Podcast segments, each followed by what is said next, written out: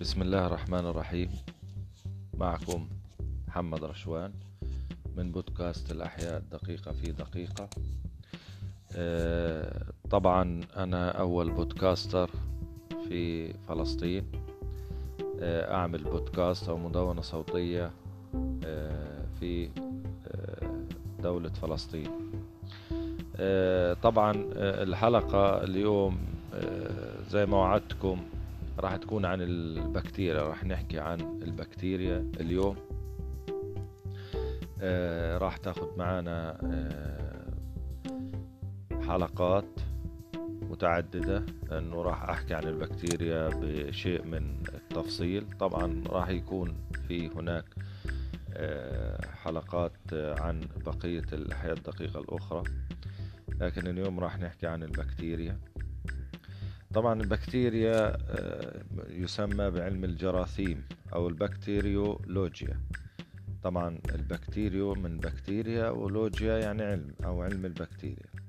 طبعا هو علم في تخصص الأحياء. طبعا دارس الأحياء يدرس العلم كاملا. نبات حيوان كائنات حية دقيقة كل شيء. لكن هذا آه، العلم هو تخصص التخصص. طبعا آه، علم الجراثيم يدرس شكل والبيئة والتركيب الوراثي والكيمياء الحيوية للبكتيريا. طبعا هناك جوانب أخرى يدرسها هذا العلم والمتعلقة بالبكتيريا. راح نحكي عن آه، التاريخ أو كيف نشأ علم البكتيريا؟ طبعا نشأ علم البكتيريا في القرن التاسع عشر طبعا عن طريق الأطباء آه، وجدوا حالات آه، من تلف الأطعمة والخمور آه، طبعا بعدها تم توصيف البكتيريا المسببة للأمراض سواء في الإنسان أو في النبات. طبعا لعبت فرضيات كوخ الأربعة في الحلقات السابقة. يمكنكم مراجعة الحلقات السابقة لمعرفة شرحت أنا فرضيات كوخ ولعبت فرضيات كوخ دور في تحديد العلاقة بين البكتيريا وبعض الأمراض المحددة. آه، هناك نجاحات كثيرة طبعا كانت لعلم الجراثيم منها آه، اللقاحات الفعالة مثل آه، لقاح آه، مرض الخناق ولقاح مرض الكزاز. آه، طبعا بعض اللقاحات كان لها آثار جانبية مثل لقاح التيفوئيد. وأيضا قدم علم الجراثيم وعلم البكتيريولوجيا قدم خدمة عظيمة للإنسانية لأنه ساعد في اكتشاف المضادات الحيوية. طبعا لازلنا في تاريخ الأحياء الدقيقة لنتحدث عن تاريخ اكتشاف الارتباط بين الكائنات الحية الدقيقة والأمراض. طبعا هذا دخل في القرن التاسع عشر عن طريق الطبيب الألماني روبرت, كوخ. آه، وأدخل روبرت كوخ هو له الفضل طبعا أنه أدخل الكائنات الحية الدقيقة في المجال الطبي. وحدد البكتيريا اللي بتسبب الأمراض المعدية وعملية التخمر في الأمراض. آه، جاء بعده العالم الفرنسي لويس باستور آه، اللي هو أبو علم الأحياء الدقيقة. طور تقنيات لإنتاج اللقاحات ولعب كل من كوخ وباستور دور في تحسين التعقيم في العلاج الطبي. وكان ذلك له تأثير كبير على الصحة العامة وأعطى فهما أفضل للجسم. آه، بين عامي 1870 ميلادي إلى 1885 ميلادي.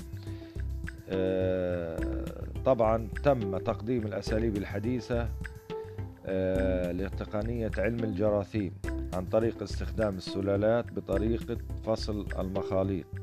الكائنات الحية على أطباق المواد المغذية. تم زراعة البكتيريا بين عامي 1870 إلى 1885 تم اختراع أطباق مغذية تسمى أطباق بتري. أطباق بتري. آه، وبين العامين أيضا أنتج باستور لقاحين ناجحين للحيوانات ضد الأمراض التي تسببها البكتيريا. تحدثنا بإيجاز عن تاريخ البكتيريا. الآن نتحدث عن حقائق عن البكتيريا. آه، البكتيريا هي كائن حي دقيق جدا لا يصنف من النبات أو من الحيوان ويتكون من خلية واحدة فقط. طول هذه الخلية عدة ميكرومترات. آه، للعلم أن الميكرومتر هو آه، عشرة السالب ستة من المتر. آه، أيضا يتواجد يتواجد تتواجد البكتيريا معا بالملايين. لا يمكن أن تحدث تأثير البكتيريا إلا إذا زاد عددها. آه، هناك معلومة أخرى أن غرام واحد من التراب يحتوي على. على ما يقارب 40 مليون خلية بكتيرية. وملي لتر واحد من الماء العذب يضم حوالي مليون خلية بكتيرية. آه، كوكب الأرض كاملا يحتوي على آه، خمسة نونيليون بكتيريا أي أنه يحتوي على خمسة ضرب عشرة أس 30 أو خمسة ضرب عشرة قوة 30 رقم كبير جدا. هناك ثلاث أشكال للبكتيريا. شكل كروي وشكل القضيب وحلزوني. الشكل القلوي الكروي يسمى cocci وشكل القضيب يسمى bacilli والحلزوني يسمى spirilla. وإذا كانت لف اللفة لفة البكتيريا شكل البكتيريا ملفوف آه، واللف واللفة الموجودة في البكتيريا ضيقة جدا يسمى في هذه الحالة الملتويات أو spirochetes إذا هناك أربع أشكال للبكتيريا ثلاثة أساسيات والرابع آه، اللي هو آه، ضعيف جدا. تتواجد البكتيريا في العديد من الأماكن. هناك البكتيريا موجودة في جميع أشكال وظروف الأرض في التربة والماء والنفايات المشعة والنباتات والحيوانات. وأعماق القشرة الأرضية والمواد العضوية وجليد القطب الشمالي والانهيارات الجليدية والغلاف الجوي آه، الطبقي أو ما يسمى بالاستراتوسفير وأيضا أعماق المحيطات. طبعا هناك بكتيريا تسمى البكتيريا القاسية التي تتحمل أعلى درجات الحرارة وأدنى درجات البرودة والمواد المواد الكيميائية السامة جدا. آه، تسمى هذه البكتيريا تسمى بالبكتيريا القاسية. آه، شكرا لكم على استماعكم لهذه الحلقة.